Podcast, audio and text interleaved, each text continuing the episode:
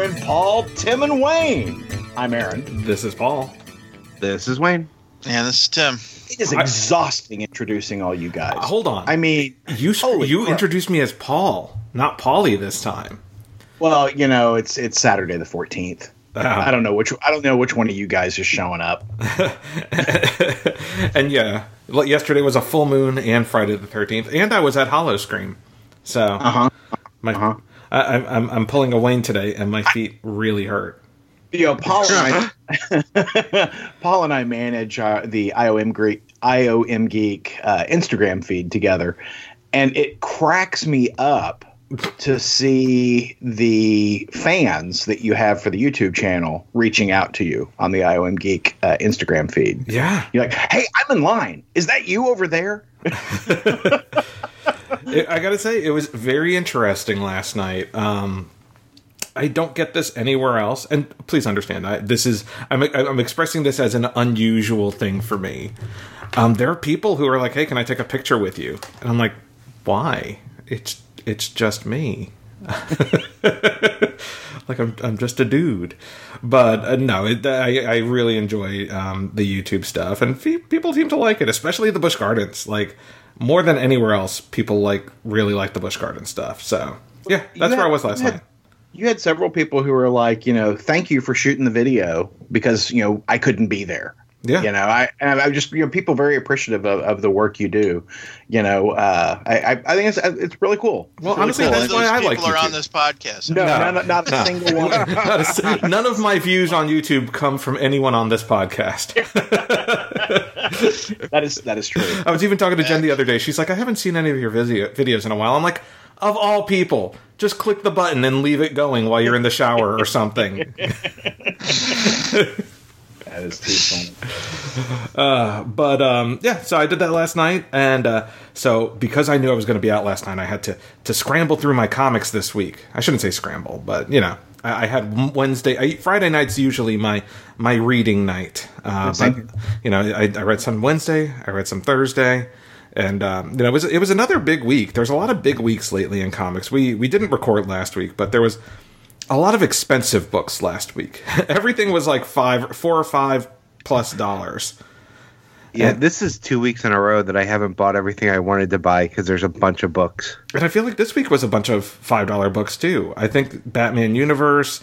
Um, I don't know about Event Leviathan, but King Thor, Spirits of Vengeance, or Symbiotes of Vengeance. I feel like those are all five dollar books.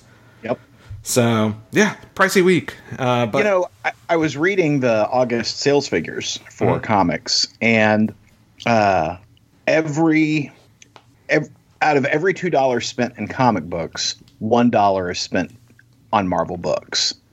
They have fifty percent of the market share Wow. in August 2019.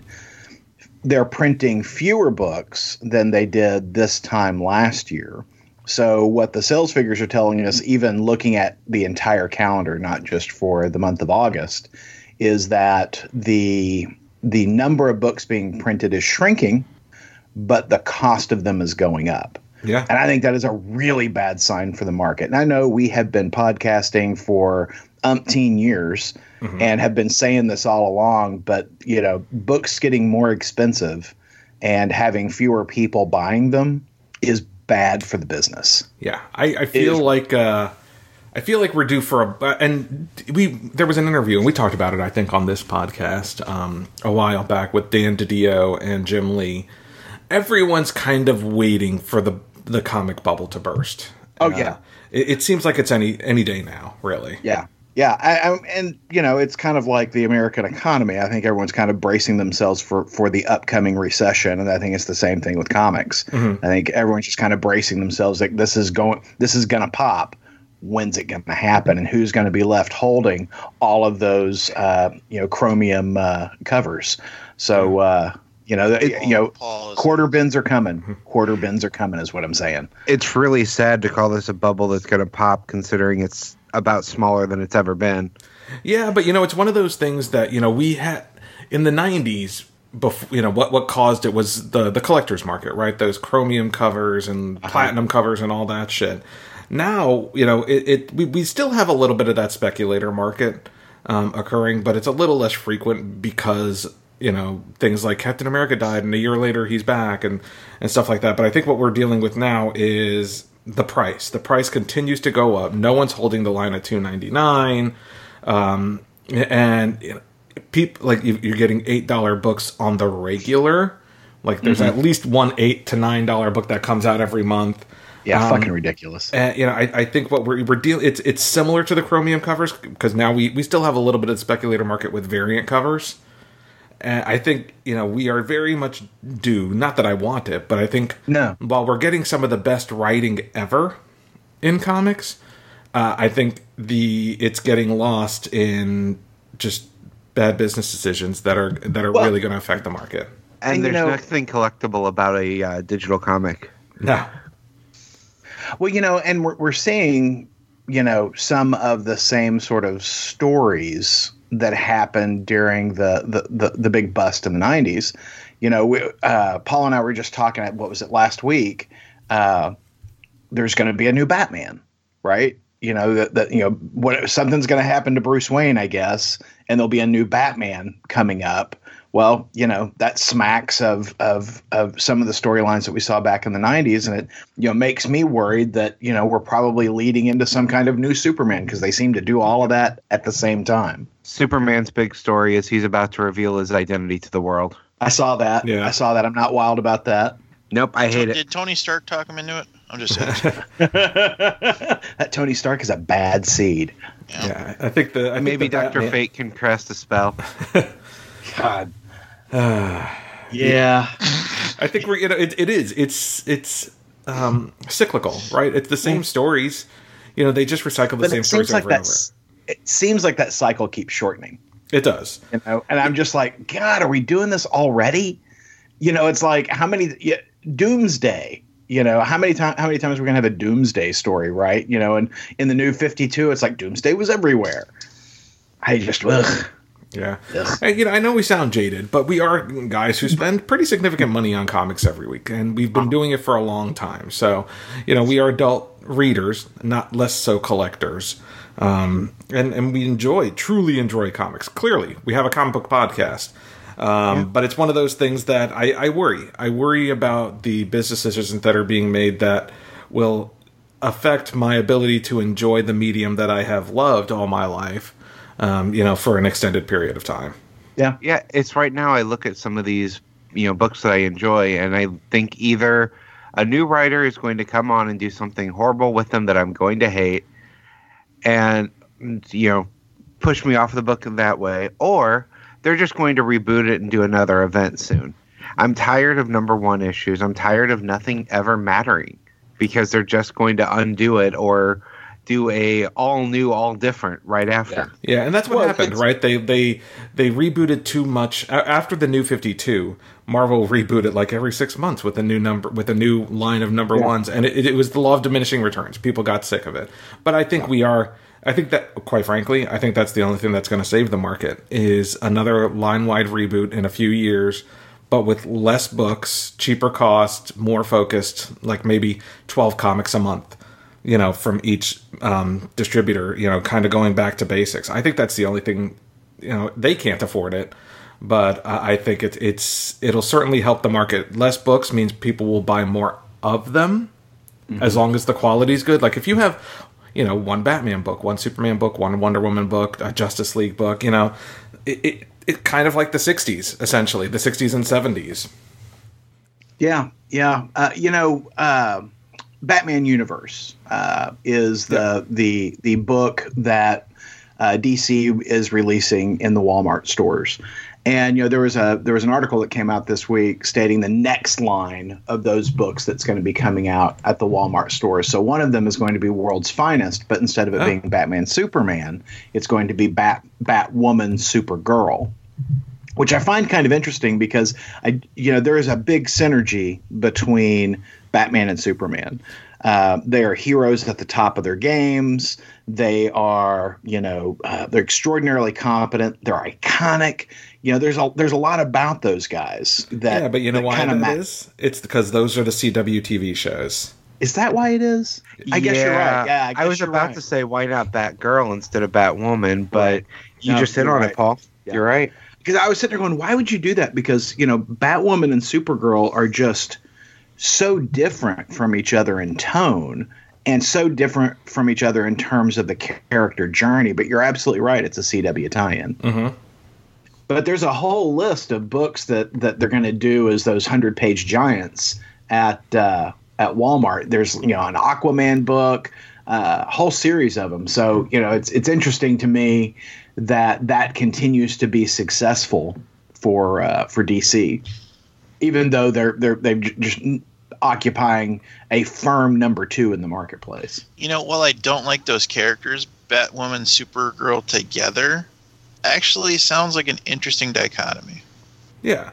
I like these books. Here's the thing: I like the 96 page books, um, oh, I do too. I, but I don't like going to Walmart, and yeah. I and I certainly don't like going to. Mul- if I don't like going to one Walmart, I don't like going to three just to find these damn books. You well, know. And here, here's the thing: the stories that uh, we've talked about that we've been enjoying on these are the news stories.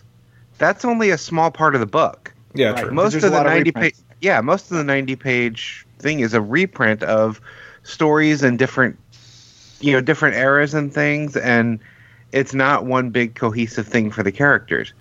Uh, the, the sad thing to me is that you know they're, they're what eight nine dollar books uh, there at Walmart in those you know 80, 80 100 page giants. And you know back in the day you could get one of those for a buck. Yeah. and you know part of me really chafes at the fact that you're going to pay that kind of money for a bunch of reprinted material. And you know the idea is that it's entry level is that you know anybody can get this and access these characters. But when you think about it those 80 page giants back in the day were a dollar um, and it was about four times what it would cost you to buy a, a regular newsstand issue of a comic book because those were, were about 25 cents at the time. So I guess when you look at, well, you know, comics are generally $2.99, $3.99, $4.99 if you, you know, if you're buying a Marvel book. Uh, so I guess that eight dollars isn't so so bad, but man, that just seems like a lot of money. It does, but you know what? It's kind of this is old guy the the old guy no, podcast, right? Right, absolutely. Because right. you know, I look at an action figure nowadays, and those action figures, like the cheap shit, like the GI Joes in our day, that were like two three bucks, you know, are are now ten bucks. So it is essentially the equivalent of an action figure, and I think that's the intent they're going for. Like, buy this instead of a toy, Johnny. Um, and I think that you know, and it's priced accordingly. But you know, my dad used to bitch about buying me a stack of comic books, and I'd plow through them, and I'm like, okay, what's next? you know, because I you know, the the entertainment ended so fast, and uh, you know he, he would he would gripe by that. I just bought you that stack of books. well, uh, as we said, Batman Universe number three came out this week, and uh, we have really enjoyed uh, the Batman Universe book. Um, and when we were prepping for today's show, we are like, ah, do we have anything new to say about Batman Universe? And Wayne said, well, you know, he had some words. So Wayne, talk yeah, to me. So, talk to me about your Batman universe experience. I have really enjoyed the series up till now. This issue, though, the writing, the particularly the dialogue, is what I'm referring to. The dialogue just felt really off. This is the first time I've been reading the book, and I thought this felt like an all ages book and not a regular book. Uh, the dialogue just is flat and childish in areas. Uh, I also have never liked the Thanagarian, so that might be part of it too. But Batman's interactions with them just it felt ridiculous. It didn't feel natural like the dialogue in the previous books have. And same thing with his conversation with Hal. I enjoyed the Batman likes dinosaurs part of the conversation, but then for basically no reason, Hal's not able to keep his concentration just because a bird flies into his bubble. And Hal just doesn't seem in any kind of character throughout this either.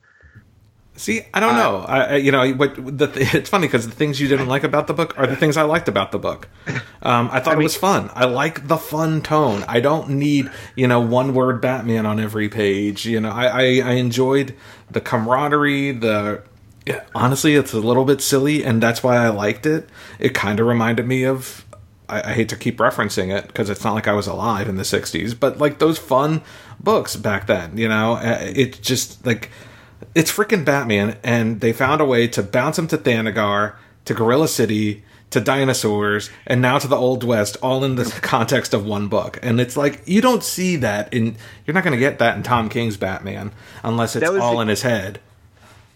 That was really the other thing I didn't like about it is he's bouncing here, he's bouncing there, he's bounced all of these quick it's like a tour of the universe type story. That's exactly what it is. Yeah. So yeah, I It- I'm still the- on board for the series and I've really enjoyed the story. It's just this issue really fell flat for me when the others didn't. And I think a lot of it may have been what was going on on Thanagar because it all seemed pointless. Like that the- whole Thanagar thing wasted my time. It's the DC universe through Batman's eyes. And while I absolutely agree with you, Wayne, I I, I think Batman did not sound like himself uh, in a lot of key areas in this book. He just sounded like a guy playing like he's Batman. But the the page that made this entire book worthwhile to me is you know when uh, Batman's all suited up and he and the Thanagarians are all, are, are all going to go check some stuff out. And I said, okay, well, you know, here, here, here we go. And he's like, wait, wait, I don't fly. Batman says, and the Thanagarian says, well, you have wings. And he's like, it's a cape. And he says, I'm sorry, I assumed it was for a purpose. And Batman says, it glides. And the Thanagarian, and this just killed me. Ah, cute. and the next thing you know, Batman's wearing a set of Thanagarian wings, but they're bat wings instead of the feathered wings. And I thought that was a lot of fun. I, I, I, I just that made the whole book worthwhile to me. Yeah, I just didn't like the conversation leading up to it where Batman's name dropping. Yeah. Well, and it, it, I, I did not care for the very casual manner in which Batman removes his cowl. You know, that I didn't mean, love, but you know, because I mean, even though he's on Thanagar, you know, just like Batman appeared on Thanagar, Thanagarians appear on Earth. Uh, you know, and, and what's to stop some Thanagarian go, hey, I'm looking for this Bruce Wayne guy. He looks just like this. He's also he also goes by the name Batman. How can I find this guy? Batman's smarter than that. And I get, you know, we're kind of this is I wouldn't call this an all ages book, even though it kind of is. I would say this is an all audience book because they're trying to bring new readers in, and so they're not they're not they're not having Batman carry his baggage with him, right? Yeah, Uh, it- you, to, to your point, Paul, you'd never get this in a Tom King book unless he was having a, a, a nightmare. So I, I agree. I mean, th- I, I felt like there were parts of this book that felt really off, but I loved the artwork. I loved certain scenes like Batman, you know, flying with his bat wings. Uh, I, I loved that uh, he and Hal got to play with dinosaurs. I thought that was a lot of fun. Um, I, so there was enough here to keep me coming back, but I do ag- agree that uh, I think some of the, the dialogue was off. yeah, I think out of the this is issue three, it's the weakest issue so far. Uh, but I'm still on board because I said I really like the book and I like the story. It just this felt like it was wasting time and the dialogue was more all ages than it had been in the previous two issues. So uh, I don't think I, Paul was the last one on, on the on the panel to uh, be reading Wonder Woman, and, Paul, I don't think you're still reading it, are you? No, I read it um, a while back when they were kind of tying up the loose ends from the Darkseid War. Uh, you know, they had uh, Grail was in the book for a while, killing gods and and trying to use the power of the killed gods to um, like bring Darkseid back, like make the baby Darkseid adult again. And uh, she succeeded. Spoiler warning. Uh, so I, I, I, I liked it, um, but that that was the last time I read the book. But Tim, you're reading Wonder Woman. I, I, I randomly picked up Wonder Woman. That, that is correct. Oh, just Um, like this issue. It's not like you've been just reading like it. Okay. just Like this at a bar. Yeah, Well, Oh, yeah, I no, wish. no. Tell us about that one, Tim. Well, what drew me in, what drew me into this book was the uh, variant cover uh, from Jenny Frison. Um, it's it's kind of a, a close up uh, face uh, kind of caption of Wonder Woman, and so I was like, and it was it's mostly gray shade like pencil. I'm like, that's really interesting. And then when I flipped through the book, I I did enjoy the interior art too, which is a different artist. Um, and so I was like, well, uh, Tom Derenick is his name. And so, you know, this is a character I, I, I I, had fond memories of a couple different runs of, and I I said, you know what, it, since I'm getting back into it, as far as comic books, I thought I'd give it a try. Um, and uh, yeah, this is probably the best book I read this week. So, uh, what's going on in Wonder Woman is that uh, Cheetah, which is basically her her her Lex Luthor, I, I would say, um, got her hands on a sword that is ancient past uh, when the gods were were born, and this is uh, actually part two of uh, uh, what's called Loveless. And part one, from what we gather reading this book, is Cheetah just straight up murdered Aphrodite. And uh, what that means is that everybody is in the world is slowly starting to lose love, which is a goofy premise, but the the way they play it up is like people don't go to work anymore because they love their families. That's the only reason they had their job.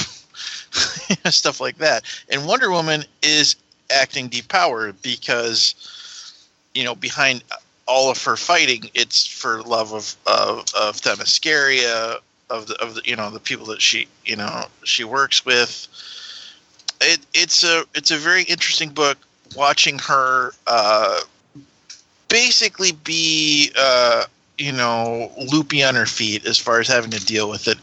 Cheetah straight up breaks her bracers in in this in this book um which is a cool scene.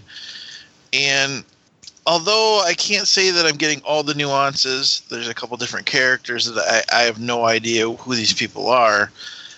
I, I like the fact that there's a lot of humor in the book. Um, basically, Wonder Woman is told about three different times that she looks like ass. she, got, Nice. she got her ass. She got she got you know destroyed, and uh, you know there's another uh, uh, mad scientist kind of character that looks like she's trying to help Wonder Woman because of past favors. It's it's just it's an interesting concept that the world is starting to kind of kind of go AWOL because nobody cares. There's a there's a scene where somebody like falls off a, a, a bike and falls into the street and everybody's like, yeah, someone should do something about that. but nobody has any compassion because Aphrodite got ganked.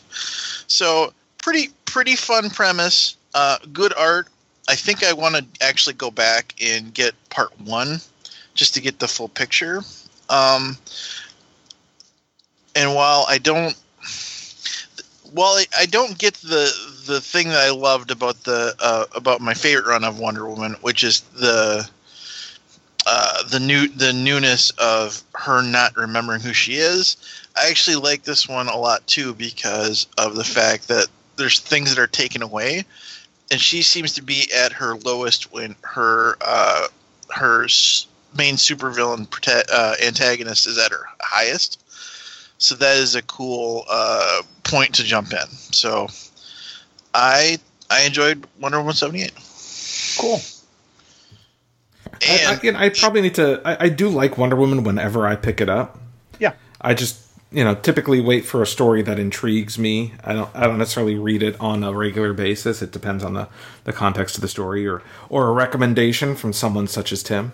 So maybe I'll check it out uh, next time it's on sale or something. Yeah, I was kind of thinking the same thing. You know, the, the last time I checked in with Wonder Woman was when Greg Rucka was writing. And as much as I enjoyed Greg Rucka, I did not care for the two different timelines Yeah, that I the didn't story love was that occurring story. in.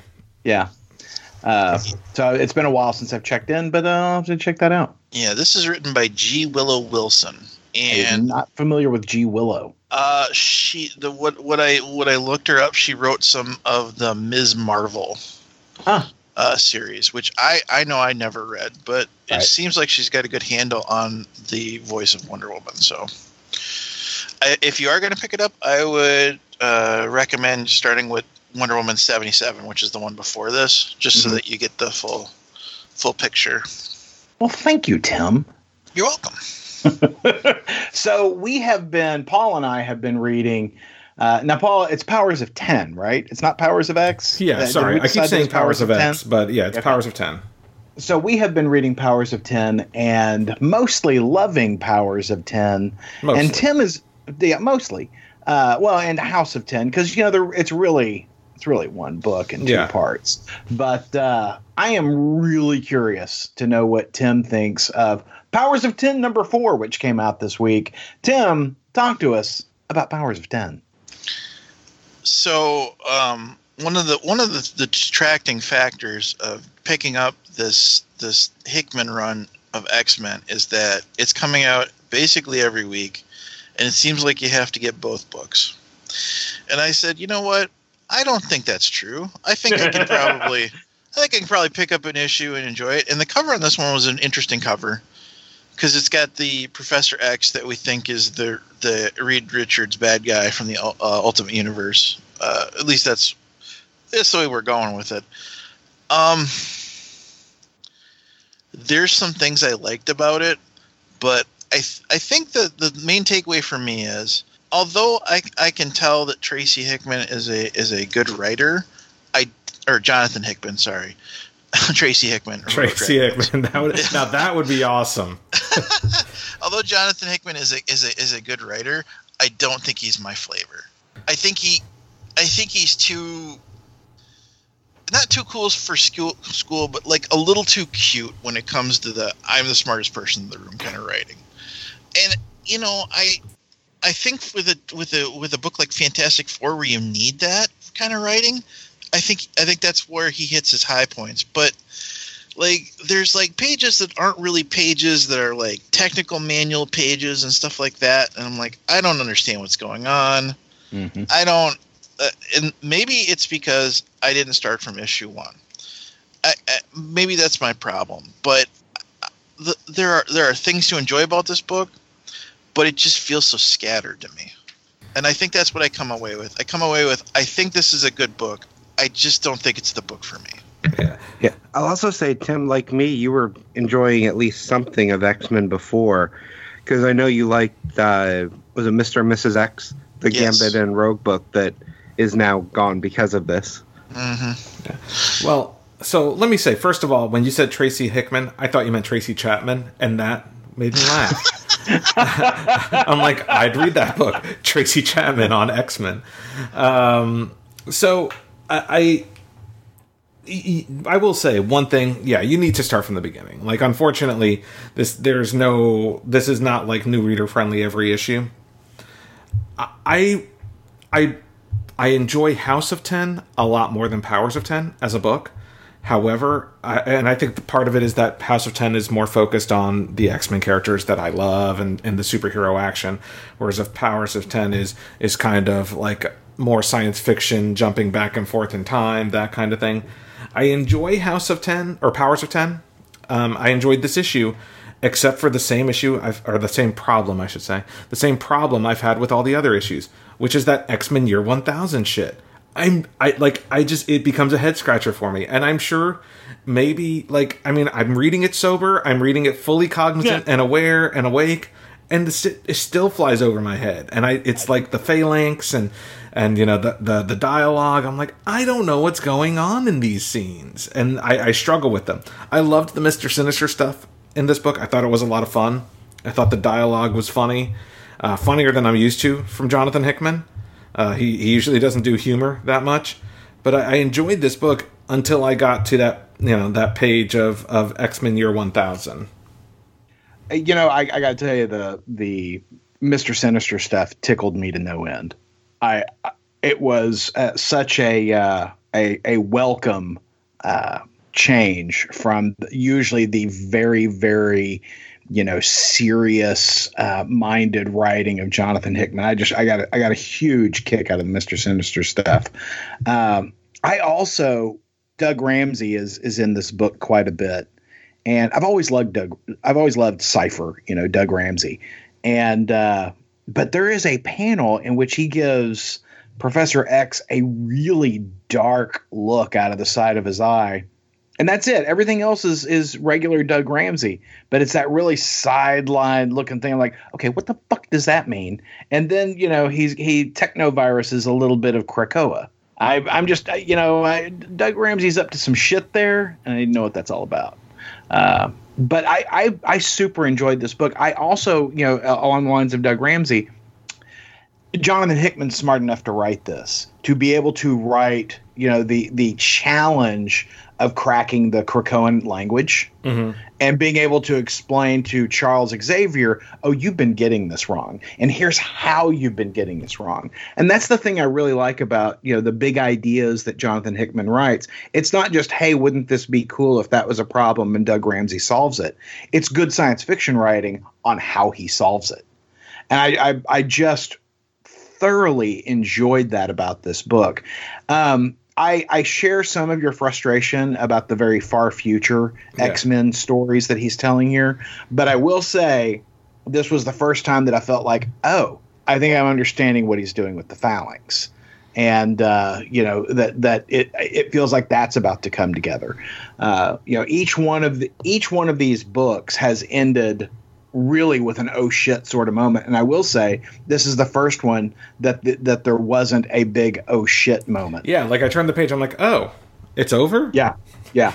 Like you flip over it your was- iPad to see if there's it another was hard page. to tell it was over though because they're all black, white, tactical manual. Read this. this is like Japanese. I don't know what's going No, on. you got to you you have to learn your Krakoan language, and if you had bought one of the earlier books, you would have the uh, the cipher there for you. Yeah. So yeah, I, I need you to do your homework, Tim, and have learned the Krakoan language for our next podcast. You know the best part of this book was the uh, ad for X Men One. we didn't get it in the digital edition. Uh, X Men One has this picture, and it took me a while to figure it out, but it's it, it's it's basically every Summers character. so it's like Cyclops, Jean Grey, Cable, Corsair, and Wolverine because Wolverine and Havoc. like like X Men One seems like the Summers family and the Crazy Uncle. Well, they And hint I'm at like- something in this book about that. So if you I read the Mister Sinister pages, like the Sinister, and I'm, I'm flipping back to it, um, you know, on the Sinister secrets, and it says something about um, something about the, what if there were more. Oh, here it is. Two brothers jumped out of a plane, and for the longest time, until he was discovered, many wondered if there was a third. If we told you there were more, would you believe me? Probably not. I've got to imagine that's referring to, you know, because we already know there's three Summers brothers. Um, you know, there was that that random one that that happened in that crossover a number of years back. So I've, they're, they're, they've got to be setting up for more Summers kids. I am sure that what what they meant by that is Smothers Brothers. That's Ah, exactly what I was thinking, Right. Tim. I told you there was a third Smothers brother. I'm like, I'm into this Yeah, comic. mind blown. Yep. But Tracy that Chapman is the smartest person. right? uh, I will say, you know, I'm enjoying 80, I would say 90% of this House of 10 Powers of 10. It, it's it's when the stuff gets, and I've always said this about Hickman, and I know I repeat myself a lot when it comes to it. Sometimes Hickman is the smartest guy in the room, and he loses me. Um, He- oh yeah, that's exactly what happened here. yeah, and Well, so he loses I did on jump in. I did jump in the middle, so I get it. So I think what I'm going to do is I'm going to just boot out until X Men One, and I'm going to give that a try, which is not that far off. No. No, it's right around the corner. Yeah. Well, Paul, you said that you had 80% enjoyment of uh, Powers of 10. Well, I can tell you right now, I am 100% enjoying Mark Waid's Invisible Woman. I mean, it's a math It- podcast yes. all of a sudden. It is Can- a hidden gem uh, out there on the comic shelves. I never would have thought I would enjoy this book as much as I am. Wayne, I know you're you're you're into this with me as well. Tell me about Invisible Woman number three. Yeah, I just want to start comment on the art first. The art on this book is absolutely incredible. Uh huh. Um, Well, with that Adam Hughes cover, that Adam Hughes cover is uh, is uh, just gorgeous. With uh, with Sue at the uh, at the um cocktail party, it's just it's a gorgeous cover. That Yeah. cover in and of itself was almost. I almost picked that book up. I'm like, wait a minute, this is Invisible One. What Uh-huh. am I doing with my life? like, oh, I could just. it, it, the Appreciate the series has and been so good. Tim. Yeah, it's it's Invisible Woman Super Spy, and it is so fucking good. Yeah, the art really brings it kind of down to earth and not like this art. I don't know would work on a big over the top superhero book, Right. but it works so perfectly for this tone of kind of a down to earth super spy. Uh, this issue, she starts to learn more and more secrets of her former partner and how all the twists and turns that you would expect out of a spy movie kind of come about. I love her use of powers throughout the book. Yeah, very creative use of her power set. Yeah, I mean one of the one of the new things that we've never seen before is her daughter Val, you know, pointed out to her that color is a use of light and how much light is able to be seen. So with that, she realizes that she can use her invisibility powers to change the color of her hair or and her skin tone. Yeah, yeah. Change thing into pink, which he really hates. uh, you know, she. It's like that is such a creative use that makes perfect sense when they say it, and I like that it's not something she can easily do. That it gives her a headache because of all right. of the detail she has to put into it. Well, and you know, in the previous issue, you know, they're chasing a bad guy. She and the Black Widow are chasing a bad guy, and you know he he disappears into a tenement building and so they're like crap we're going to lose him in the tenement building and sue is like oh really and she just makes the walls invisible so that they can find the guy you know and in this issue this woman's reaching into a, a, a, drawer and sue turns the drawer invisible so she can see the gun that's coming up uh, i just I, I love how smart this is being written and how badass it makes Sue Richards. This book is just fantastic. Yeah. And to your to your earlier point, Wayne, um, the artwork in this book is fantastic. It's by uh, Mattia De Iulis. I, am sure I'm mispronouncing that last name, but uh, what I find so uh, amazing about the artwork is you know the the the the story is very female forward. You know, there's a lot of women uh, in the lead in this book, and not a single one of them is drawn gratuitously.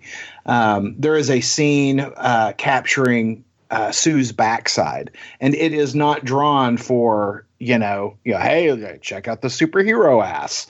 You know it, it's just there is nuance to you know her her fantastic four uniform and it's just a normal person's backside. But you know she's wearing her cocktail dress and it's an off the shoulder sort of thing.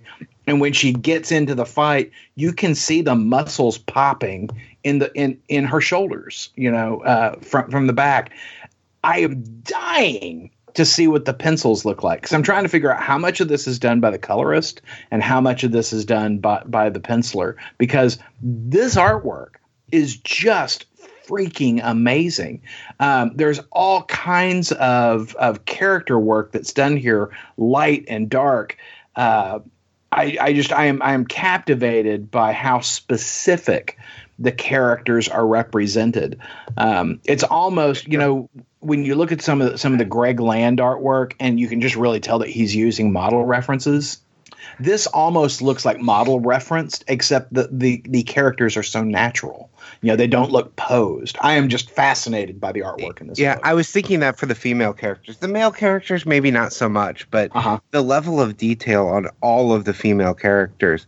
Yeah, and also the uh, the way the invisibility powers look. Mm-hmm they think they're doing a great job with it, and I like that they like you hit on it. They're making her intelligent, and they're mm-hmm. making her. She's always been one of the most powerful characters, and I like how they're playing things off. Well, like, since you know, John Byrne, she's always been one of the most powerful characters. Okay, that's true. The yeah, original. Yeah. Since she's been called Invisible Woman instead of Invisible right. Girl, we'll right. put it that way. Yeah.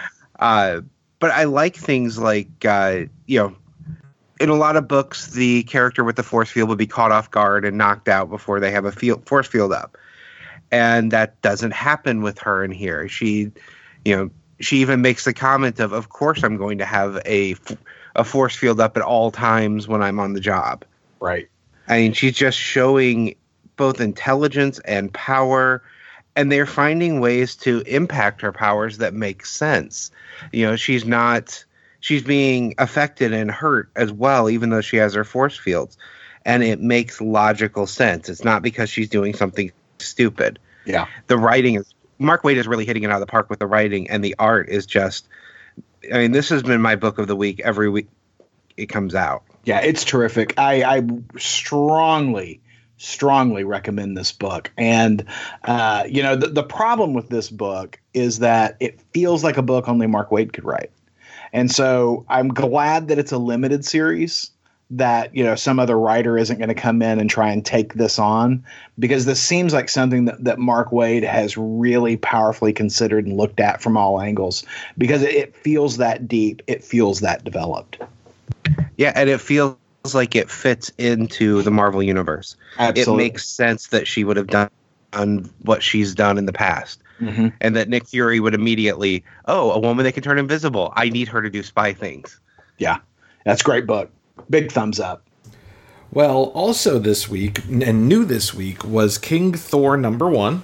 Uh, Jason Aaron, Esad Ribic. Uh, I'm very excited about that creative team. Now, this feels like the third book that's come out in the last year that says the conclusion of the Thor story seven years in the making. like I thought that was War of the Realms, and then I thought it was the War of the Realms aftermath or epilogue, but apparently it's King Thor. um, so yeah, King Thor is out right now, and it's it focuses on the far future Thor and his daughters. Um, and you know they, they bring in Loki and the God Butcher, and it, it really does tie quite a bit with that initial storyline that we that Jason Aaron started on Thor. Um, I think that it was called the God Butcher or the God Bomb, or maybe the God Butcher was the was- first, and then God Bomb. it was god next. butcher and god bomb yeah Yeah. Uh, so this really goes all the way back to that and those characters and, and the things that the, the, the different Thors introduced there. Um, so Aaron and I both picked this up. And uh, Aaron, I'm very curious to hear your thoughts on this book. You know, uh, I, I I really like Jason Aaron, and I love Esad Ribic, um, and I love King Thor, and I love his granddaughters. I am less interested in a King King Thor and his granddaughters at the end of time story. I want to see a story where it's King Thor before everything falls to shit. You know, I really want to see a King Thor. You know, it's still obviously going to be a far future book, but where stuff is still happening as opposed to you know he's had to create a new midgard he's you know every all the other gods are dead i just i really want to see a different epic because you know we, we see that thor has lived longer than any other god in the universe right you know that it, it, it says that in the course of the story he has ruled as king thor for a great big long time i would like to see other portions of time and have we ever seen Thor's son, the father of these granddaughters? Have we ever seen that story? No, I don't believe. Well, I haven't been collect reading Thor regularly. Right. So, but as far as I've read now, Yeah, I don't think we've seen that. Um, so uh, that I get this is this is a different story that's being told, but I'm I'm just throwing that out there. I would really like to see those stories, right? Because I love the look of King Thor. I love the sound of King Thor. I love that he's walking around with a fucking destroyer's arm. You know, I mean, just there's something just really enjoyable about that. Uh, I I don't like. We spend this entire first issue with King Thor getting his ass kicked by Loki, and I it always bothers me when Loki beats Thor in a straight up fight. yeah, You know, Loki is the kind of guy who should be get be stabbing you in the back and you know lurking in the shadows and manipulating other people. But also the point of this book is that Loki has suffered through all of this time and has grown his power. So I get that as well. I just don't enjoy that kind of story because we've seen that before where, you know, other writers have had Loki whoop Thor in a straight up fight. It's just not something that I particularly care for. Um, there are some things I didn't understand in the book. Like, for instance, uh, Loki and Thor fight on a planet that, uh, you know, essentially Thor explodes on Loki, and then the two of them go go falling into a sun, and then Loki destroys that sun, and then throws Thor onto New Midgard. And what the book doesn't explain is that uh, he would have had to have thrown him into a different star system because New Midgard would be dead because the, the, the sun has been consumed, right? oh yeah, fair point. And, but they don't do that. It's just like next panel he's on New Midgard, and I'm like, I need I need you guys to actually explain that shit because all those guys, you know, Thor's fighting for the life of New Midgard, and I'm like, if they're in the same star system, New Midgard's dead. Yeah. you know, You know, lightweight, the, the, the light's going to catch up, and they're dead. You know, yeah, I think for for what it's worth, all the nuance that I normally like in the Jason Aaron Thor stories is more told with his granddaughters. Uh huh. But the Thor and Loki scenes in this are, are pretty much just straight up fight, right? Right. I mean, there's a lot of talking, but it's just Loki talking shit. Mm-hmm. Like, there's no like, you know, there's no there's no character development, and I know you know maybe we're we're beyond that, and this is just the culmination. But I don't know. I didn't love this book. I wanted to love this Yeah. book. I really didn't. Um, I, I, you know, I, I'm excited about the God Butcher popping up at the end, Gorr. Uh, but Less so. Less so over here. really. Uh, but what Yeah, I'll do is I'll pick it up on sale. the- I did not care for the God Butcher in the original story. Ah, But you know, if you look at the preview, know, so we had all this issue is just you know fighting between Thor and Loki, and it looks like Thor's dead at one point because you know Loki disembowels him, but you know Thor stuffs his guts back in and he's okay. So at the end of the book, you know, uh, Gorr the God Butcher shows up, and then we get the preview page for next issue, and it's Thor and Loki fighting some more. yeah. I, I'm just like, okay, I'm not really interested in that. The the stories that I'm interested in, they don't seem to be interested in telling to me. Yeah. And I think that this is fine for an end piece, but I think, you know, Jason Aaron has been doing his victory lap on Thor for a while now. Pretty much And- since the Jane Foster Thor. Yeah, and I'm kind of tired of it. Yeah. You know, it, it I, I just can we just tell Thor stories? you know, and if you're gonna have a King Thor, can we tell some King Thor stories that aren't King Thor being sad and depressed because that's all that we seem to get. Yeah. Um, you know, I want to know, you know, if there are granddaughters, let's meet the son. That's my. I, I'm like, who is who is that guy? Who's Thor's son? And who who did Thor have the relationship with that gave him a son? or maybe I mean, I we'll think see those- that in here. I don't know. Or, may, or maybe it's already been established and I still don't know. You know, I just haven't Yeah. read it. Do you do we know if the granddaughters are? Is it Thor's son or could it be Thor's daughter? No, they're granddaughters. Right, they're granddaughters, but Oh, Their parent. I yeah, you're right. I assume son, but yeah, you're absolutely right. It could be a daughter. True. But their last name's Thor. So, no, I'm just kidding. I don't know.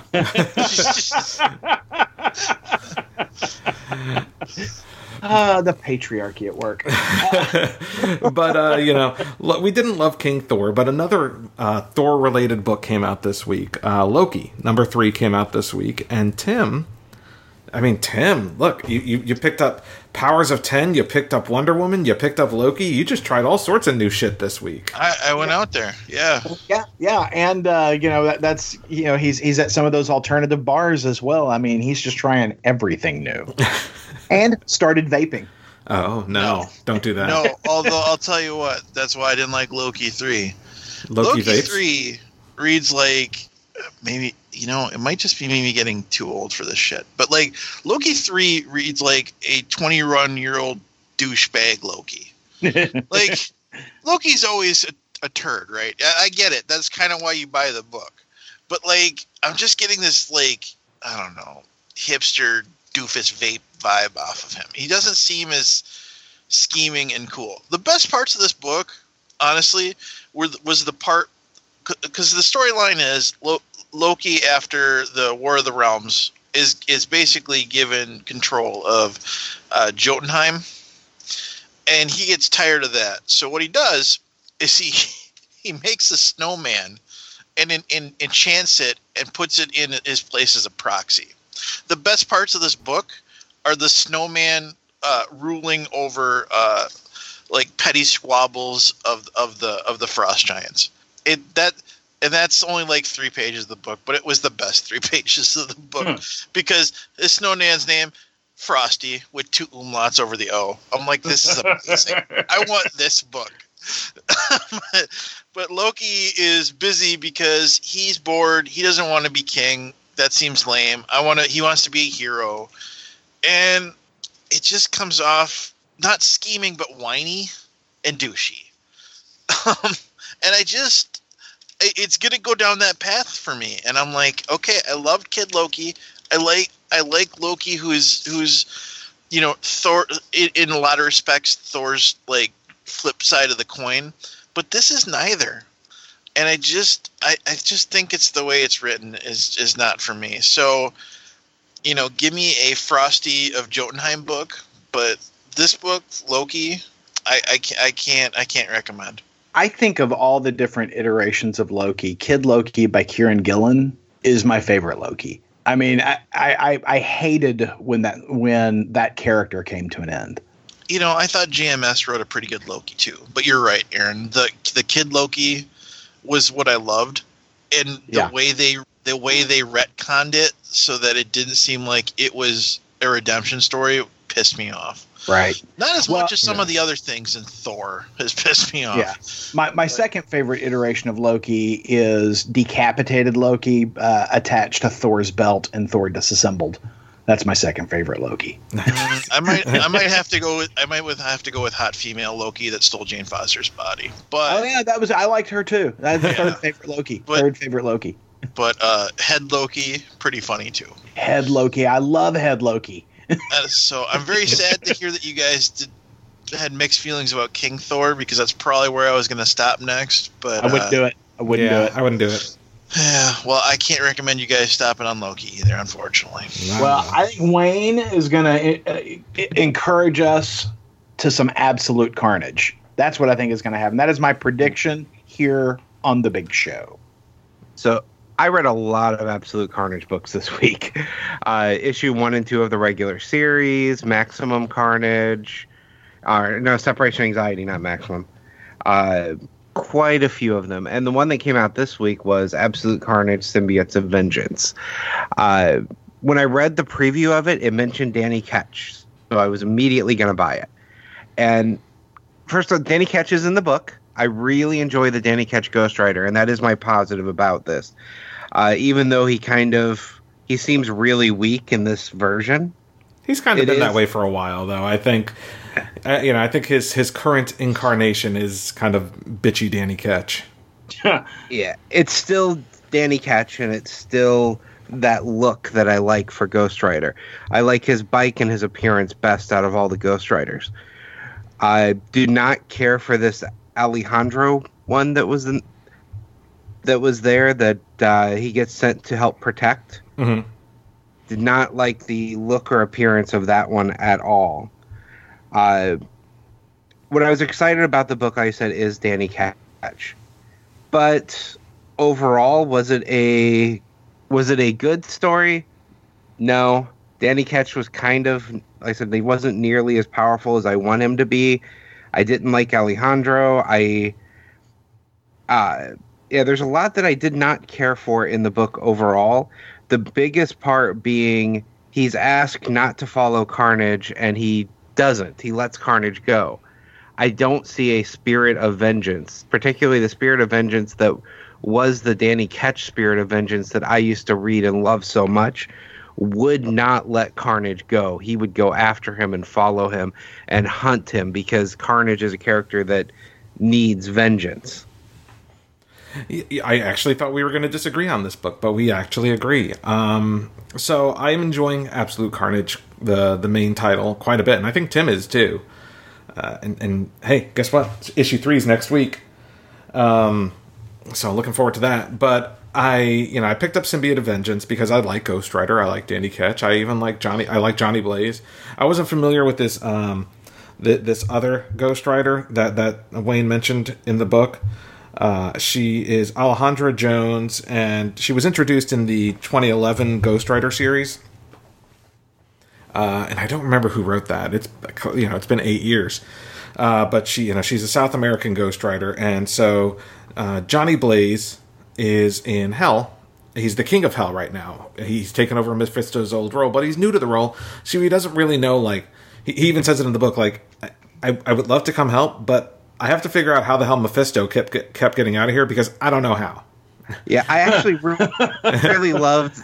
I love that part of the story. Throughout the story, people keep calling him on things. You're in charge of hell. You can do this, and he's like, I don't know how. He's like, I don't know how yet. He's like, all I can do is astral projection. I can. He's like, I can't bring you back to life, but I can make you. You can possess somebody. So he's, you know, he's still figuring out the ropes of being king of hell. Um, and what's funny is he's left him a manual. No, yeah. like maybe No. he needs like a YouTube tutorial. he, he must. He, yeah, he should check that out. Um, eh, but what's funny is while he's in hell, he's got the little like fire crown, like he's Hellboy. the little Mignola uh, head crown. Uh, but anyway, so this story takes place before the events of Absolute Carnage number one. Uh, but it's been established in Absolute Carnage that Carnage is going around collecting, you know, anyone who's ever been possessed by a symbiote still has a little bit of like a, a, a codex left in them. Uh, and so, and that codex will help Carnage connect to the the symbiote god Knull, I think is the the character's name. And so this is, you know, the the Alejandra Jones Carnage is trying to get at her codex. Uh, and spoiler warnings, he succeeds, and the book is essentially pointless because we know he had a bunch of codexes at the beginning. Uh, you know, Danny Ketch tries to save her, he doesn't. Carnage escapes, and, you know, the Carnage lives to kill another day because this all takes place before Absolute Carnage number one. So the book, you know, it, reading it, I'm like, this is very much, this feels very much like a late 90s, early 2000s book, uh, both in writing and art uh, for better or worse. Like you know, there are aspects of Yeah. it that I enjoyed, but ultimately, I finished the book. I'm like, so that was pointless, you know. And I know it was a tie-in, and most tie-ins are pointless. But you know, sometimes you get a, a decent story in there, and this one just wasn't it. What got me excited though, besides just seeing Danny Ketch, was the you get to the last page after the the story, which I did think it was cool. They uh, they show a lot of the previous Ghost Riders, including the one I've always wanted to read more about, the Old West one that rides the flaming horse. Oh yeah, But the very next page is uh, the Road to Ghost Rider number one. Don't miss these upcoming Danny Ketch and Johnny Blaze guest appearances. I think I'm interested in a Ghost Rider number one if it's following this, you know, Johnny Blaze in hell having no idea how to do his job, and Danny Ketch on Earth doing the Ghost Rider thing. yeah. I think it's happening right now in the Avengers book. Is you know they they have a Ghost Rider centric Yeah, storyline. That's that's that's correct. I've read a little bit of that. So yeah, Yeah, so that's what that's what really got me excited was seeing that. Yeah, so uh, you know, I mean, it was a one shot, so it's not like I can say I'm not going to buy the next issue. but uh, I didn't love this issue. Yeah, Paul. So my favorite of the tie-ins, because I've re- I've been reading a bunch of the tie-ins. Uh, Absolute Carnage versus Deadpool has been really good, with Deadpool being the unicorn that Carnage is going after, in that he's bonded with like five different symbiotes at the same time. Oh yeah, that's right. So how is uh, how is separation anxiety? That one that one intrigued me, but I ha- I hated it. oh okay, so it intrigues It me was- less now. Yeah, it was not good. the The last place we had seen those symbiotes was apparently four of them bonded to a dog. Oh, and this dog taking over a family and each one of them becoming the the symbiotes huh. it just it was not as far as the tie-ins go it was not well done Yeah, that's going to be a pass from me, dog. Hey, Paul, Yes, sir. what's coming out next week? Well, like I mentioned earlier in the show, next week is a pretty big week again. I had already mentioned uh, Absolute Carnage issue 3 comes out. Uh, I think Wayne, Tim, and I are reading that one. Um, from also from Marvel Comics, Spider-Man number 1 of 5. And if you're wondering what that book is, that is the J.J. Abrams well, J.J. Abrams and his son uh, wrote are, are writing this uh, upcom- this Spider-Man miniseries uh, with art by Sara Pichelli, and it was pretty big news when they announced it. I will very, very likely give the first issue a shot.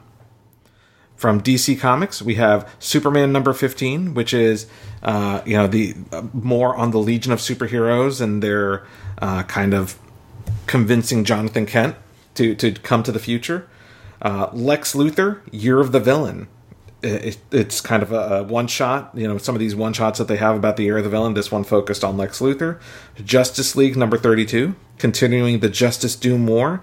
Uh, if you've been reading that storyline at the end of the last issue, uh, half of the Justice League is with Kamandi, and the other half of the Justice League is with the Justice Society. And so it's a. I'm I'm really enjoying the storyline. It's a really strong story. I'm enjoying it as well. uh, with great art, and I'm looking forward to, to continuing it. Uh, Jimmy Olsen, number three, from Matt Fraction and Steve Lieber. I, I, I haven't read issue two yet. Ah, issue two is so good. Is it good? It's so good. um, also, the redemption of Wally West starts in No. Flash Forward number one. No, no no no no, No, no. Well, Yeah. I- I- I- even if I was interested in it, it's written by Scott Lobdell Yeah, no. with pencils by Brett Booth. So, yeah, I think I'm still out on that one. yeah, you you take your flash forward and you can you know oh. flash it upward. That's what I'm saying. Fr- uh, also from DC Comics, uh, Halloween Comic Fest. Certain comic shops are participating in this Halloween Comic Fest where they hand out free comics, kind of like Free Comic Book Day. Uh, well, DC is releasing DCeased number one for free as part of Halloween Comic Fest. So if you haven't picked it up Really? yet, you can get it for free as part of Halloween Comic Fest. That is a great book. Right? That is a great recently published book. Yeah, for free. Wow. Yeah. Wow. And uh, a couple more things that I forgot to mention. Uh, House of Ten, number five, comes out next week. Once and Future, issue two from Kieron Gillen and Dan Mora comes out next issue week as one well. was so damn good. Issue one was so damn good. And there's a book that I I have an interest in, and it's not a five dollar issue one. It's Black Panther and the Agents of Wakanda, Uh huh. and it's Black Panther, Wasp, Ka-Zar, Gorilla Man, and uh, Sh- Yeah. uh, I think uh, Okoye, um, you know his uh, his bodyguard character, Yeah. Yeah. and I'm kind of interested. It's written. No, by- I saw some preview art from that. It looked really good. yeah, so I think I might check that one out because it's Gorilla Man? Jim Who's Zub, that? Okay. who, uh, Hey, who's Jim- he, he does good humor. He does. He does. I, I, I'll pick that up with you, Paul. Sweet. All right. So, like I said, big ass week. Yeah, big ass week. Well, come on back for another exciting episode of Funny Books with Aaron, Polly, Tim, and Wayne. Uh, you know, we would love to hear your opinions on this week's books, next week's books, the books that we're not reading. Give us a call at 972 763 5903. That number, once again, 972 763 5903. And if we use your voicemail on the show, you'll win a coveted, valuable Ideology of Madness surprise. You can also check us out on social media IOM Geek on Instagram and Facebook, and at Ideology Madness on Twitter. And Paul would love for you to check out the YouTube channel where you can see all Paul all the time. Do it. YouTube.com slash ideology of madness. yeah, it's ideology. No, it's I am. Just do a search for IOM Geek on uh, on on the YouTube. It's it's there. All Paul all the time. It's all me. Thanks, guys. Catch you later. Bye, everybody. Podcast theme music graciously provided by Mark Andrew Pope. For more information, visit markandrewpope.com. Funny Books with Aaron and Polly is a production of ideologyofmadness.com. No Spider Man clones were harmed in the production of this podcast.